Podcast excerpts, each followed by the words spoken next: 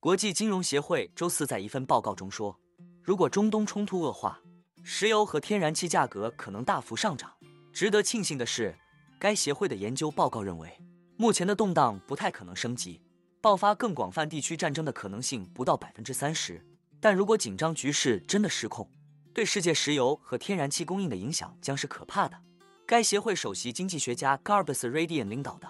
分析师写道：“供应中断对能源价格的潜在影响，取决于中断的持续时间和严重程度。虽然很难预测能源价格会上涨多少，持续多久。”但我们假设石油和天然气价格在二零二四年飙升百分之四十，随着石油和天然气价格的上涨，货运和保险成本将大幅增加。在通胀仍高于目标水平的情况下，这将造成通胀压力。在国际金融协会更为悲观的展望中，美国及其盟友可能无法削弱胡塞武装攻击红海航道的能力，而这个也门组织自二零二三年底以来一直在积极攻击红海航道。这些袭击是为了抗议以色列在加沙地带的军事行动，引发了西方在该地区开展行动的安全倡议。但如果胡塞武装坚持下去，他们的袭击可能会扩大到油轮和运输铁和粮食等大宗商品的船只。与此同时，由于对以色列行动的普遍不满，石油供应也有可能将受到更大的打击。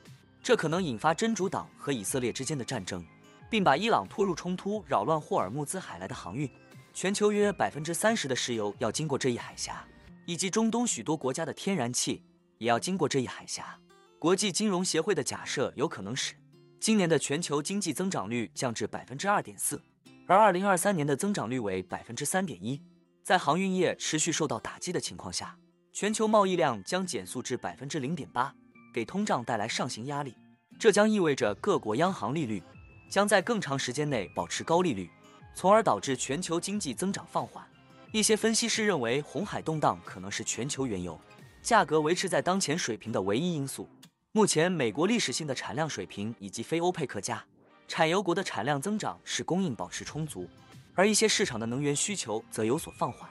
那我们今天的内容就先分享到这里。如果您有房产买卖委托或是相关问题，都欢迎留言私信我。那我们下一支影片见了，拜拜。